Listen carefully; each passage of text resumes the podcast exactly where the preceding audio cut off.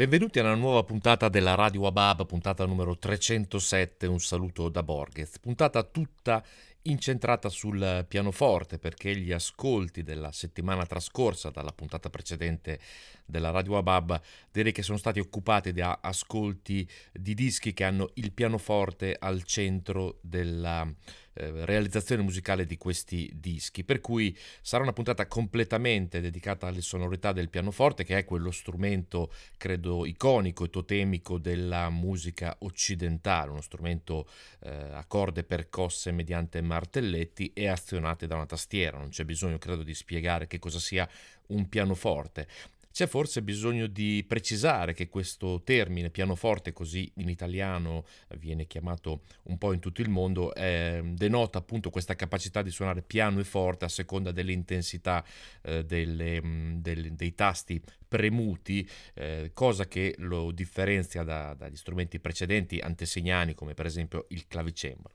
88 tasti, 52 bianchi, 36 neri, più o meno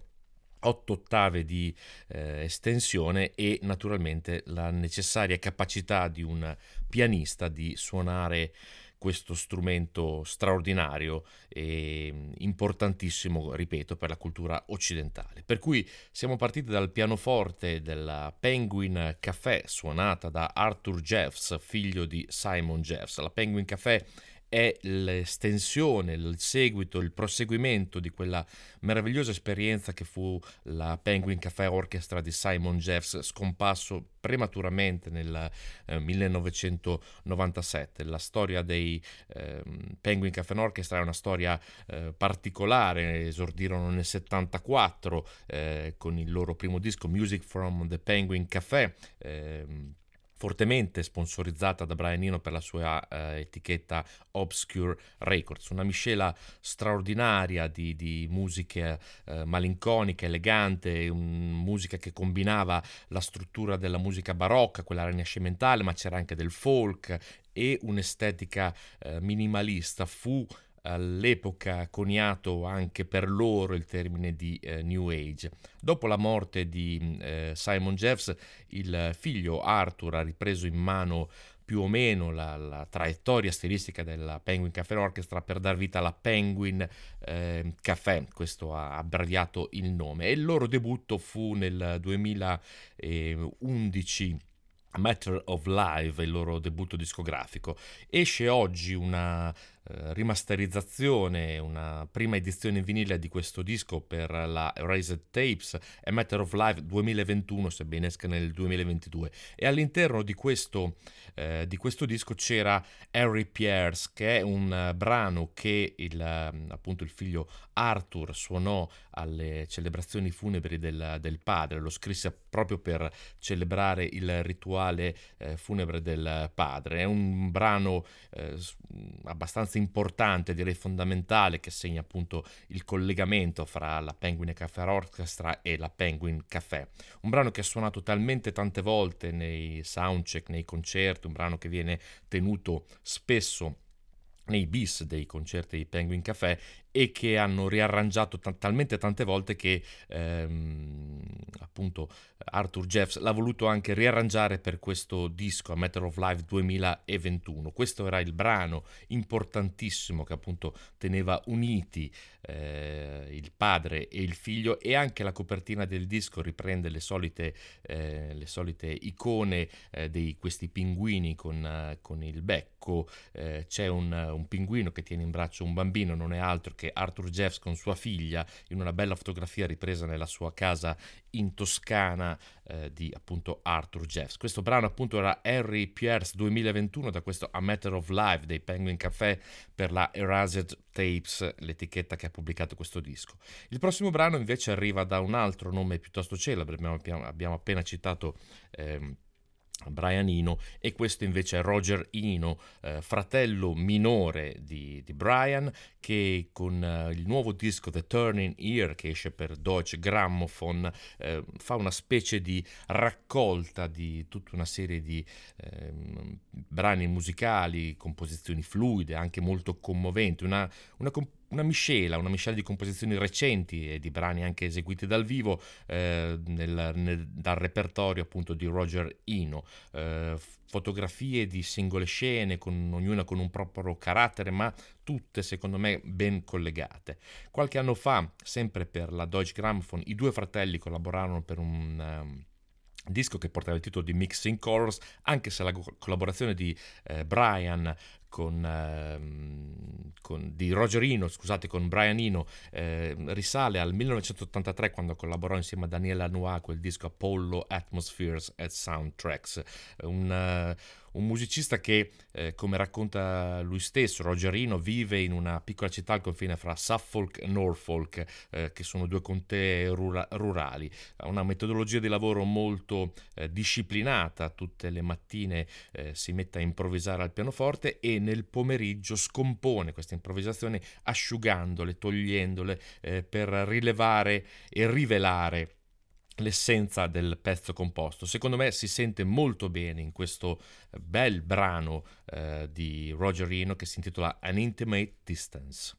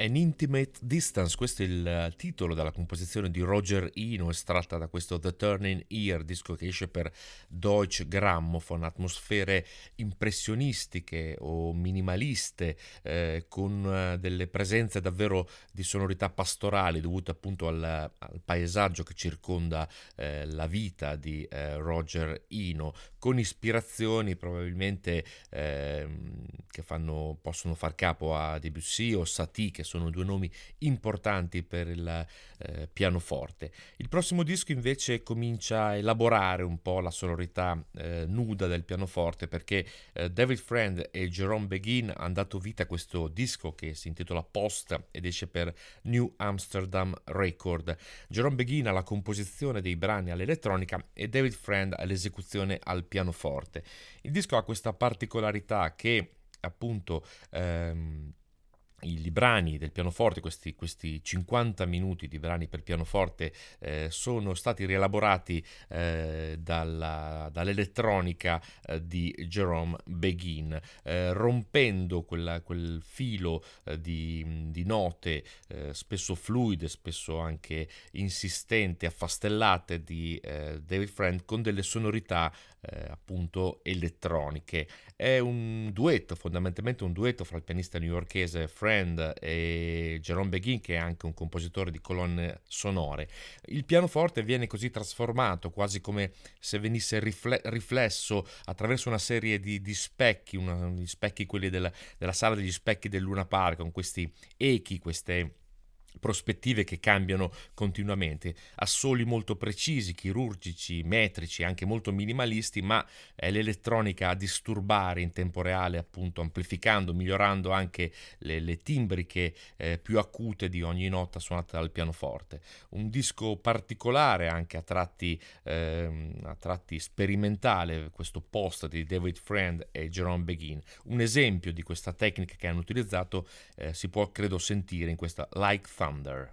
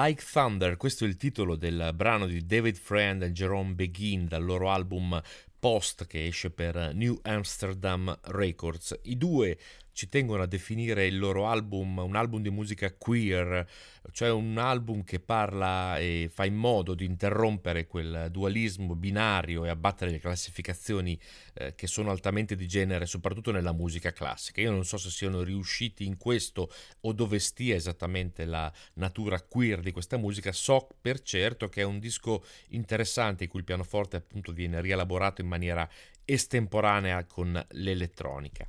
I prossimi due dischi sono il fulcro di questa puntata, anche il fulcro dei miei ascolti ehm, nell'ultima settimana, perché sono due dischi molto interessanti ad opera di due pianiste che hanno naturalmente il pianoforte. Potremmo definirli ehm, due recital. Recital è quella, eh, l'esecuzione da parte di una pianista di brani di altri autori in una, in una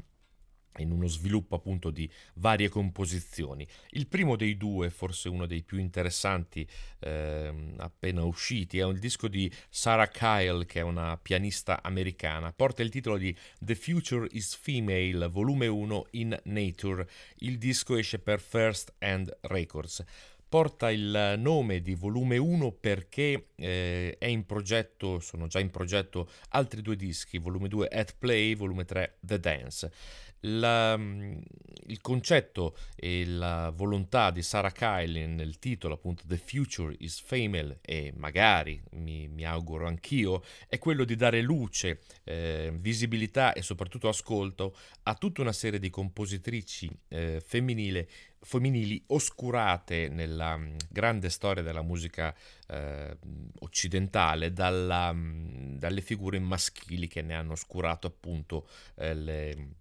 le opere. Eh, sono per lo più eh, autrici, compositrici sconosciute, lo, mm, almeno, almeno, a me, eh, forse qualche nome, soprattutto nelle, nelle, nei prossimi volumi, per esempio quello di Meredith Monk, ma le altre sono davvero a me sconosciute. Eh, partiamo dal, dal 700 fino ad arrivare a um,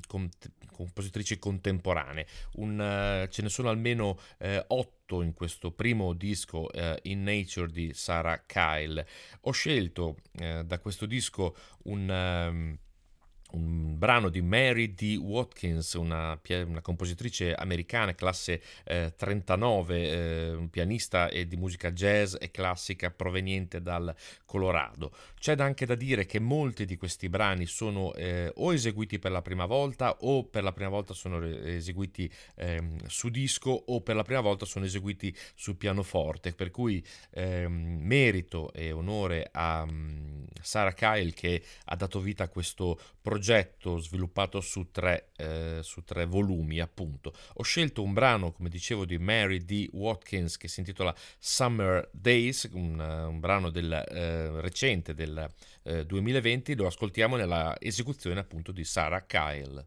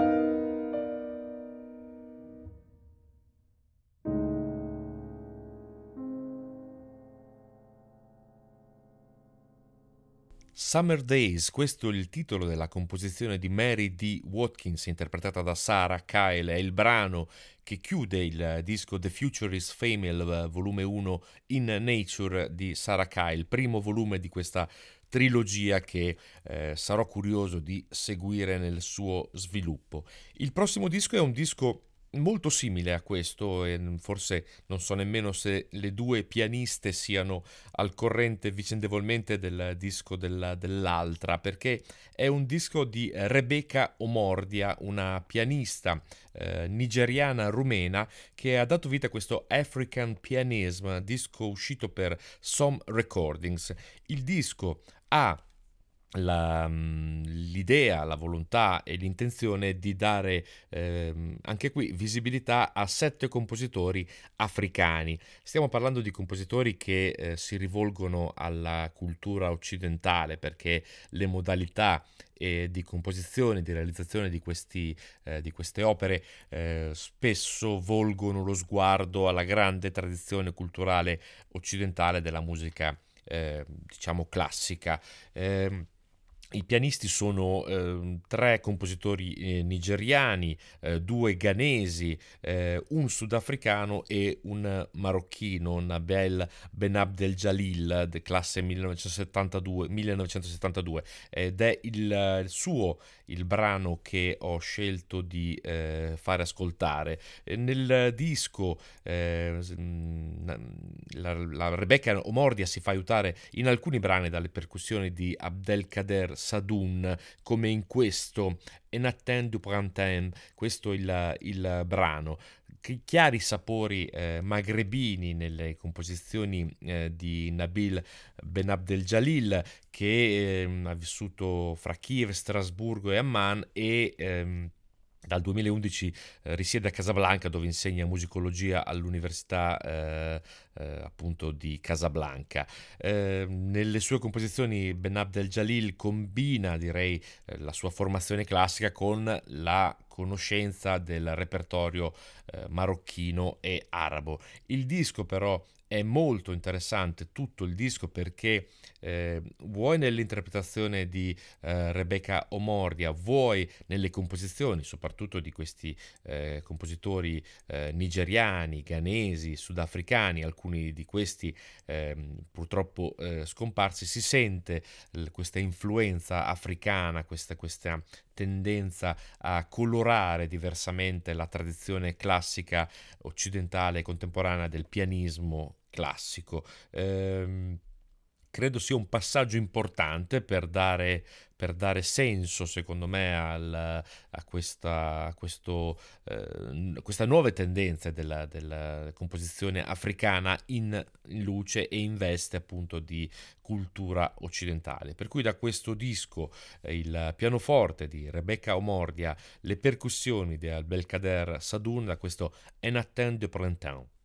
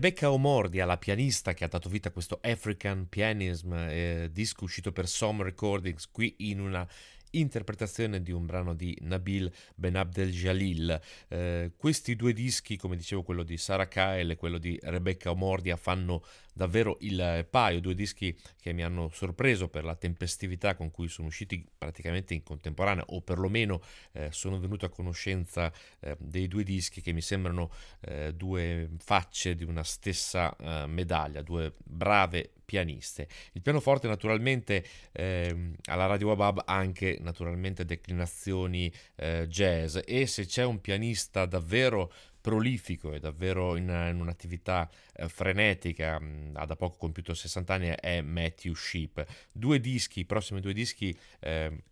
lo vedono in uh, due duetti, due dischi. Il primo dei due uh, è con, con, il contrabbassista Michael Bisio, Matthew Sheep e Michael Bisio in questo Flow of Everything, un disco che esce per l'etichetta polacca Fundacja Suchai, che sta per eh, Fondazione Ascolto, un'etichetta molto prolifica di musica ehm, di avanguardia jazz e sperimentale. Terzo album in duo per eh, Michael Bisio e Matthew Sheep. Michael Bisio fa parte eh, del trio eh, di Matthew Sheep. Ehm, la loro è un'intesa che va avanti da molti anni e credo si senta palesemente all'interno di questo flow of everything, davvero un interplay fantastico, i due quasi non hanno bisogno eh,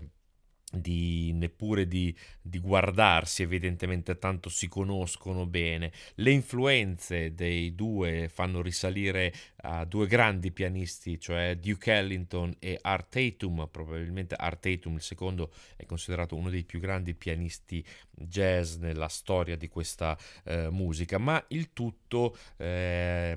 stravolto un po' in una versione avanguardistica di questo jazz. Di certo c'è eh, la modalità molto blues essenziale del contrabbasso di eh, Michael Bisio che ricorda a tratti il il grande Charles Mingus che eh, avrebbe compiuto eh, cent'anni qualche giorno addietro, è stato celebrato credo a dovere. Un bellissimo disco eh, con questo interplay fantastico, ve lo faccio sentire in una ballata classica, pianoforte e contrabbasso, credo che si possa apprezzare davvero questa capacità di Sheep e Bisio di lavorare insieme e sviluppare la loro idea. Questo brano si intitola Go Flow.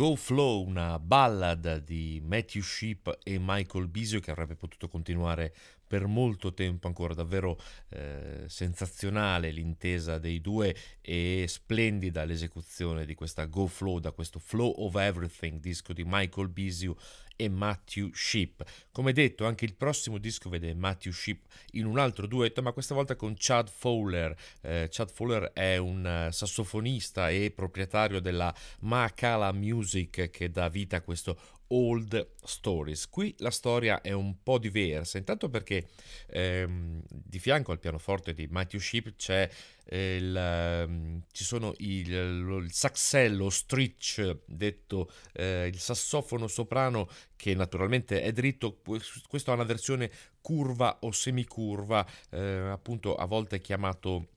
saxello, forse qualcuno eh, lo ricorda, eh, suonato dal, dal, grande Roland, Rashad Roland Kirk, il, il, il pluri eh, polistrumentista che suonava questo tipo di strumento. La cosa che sta dietro a questo disco molto particolare è che i due musicisti si sono conosciuti perché invitati entrambi a un festival newyorkese di, del contrabbassista William Parker, si conoscevano di nome ma non di persona. Si sono visti eh, seduti uno di fianco all'altro all'altro ad ascoltare William Parker e si sono scambiati i numeri di telefono per ehm, prenotare una sessione di registrazione. Mai suonato insieme, mai collaborato, eh, mai preparato nulla prima di questa sessione di registrazione che ha dato vita a questo Old Stories. Per cui quello che sentite è praticamente una take in diretta eh, del, di improvvisazioni da parte di eh, Matthew Sheep e Chad Fowler con questo strumento particolare, appunto il saxello dal suono piuttosto eh, stridolo. L'hanno chiamato Old Stories perché alla fine entrambi hanno convenuto che le loro vecchie storie sono le, le vecchie storie eh, della musica jazz, si sono confrontati eh, brevemente su alcune passioni comuni eh, Duke Ellington anche qui è una pietra miliare eh, di interesse comune, ma la cosa che mi ha incuriosito più di tutti è che eh, Chad Fowler, cresciuto nel sud e amante della, della musica RB, eh, dice che eh, ha sempre voluto suonare questa musica fondamentalmente e lì ha cominciato e che gli sarebbe sempre eh, piaciuto improvvisare così come Al Green vocalizzava. Ecco che eh, toccandomi eh, Al Green mi sono immediatamente eh, messo sull'attenti per ascoltare la capacità di eh, Chad Fowler di imitare eh, l'amatissimo Al Green. In realtà siamo su altri territori, un territorio di eh, improvvisazione eh, simultanea da parte di questi eh, due musicisti con il pianoforte di Matthew Ship in bella evidenza. Ho scelto uno dei brani più meditativi perché ce ne sono alcuni davvero urgenti e molto più improvvisati questo brano che è il terzo, il disco è suddiviso per capitoli, questo è Chapter 3, Matthew Sheep e Chad Fowler.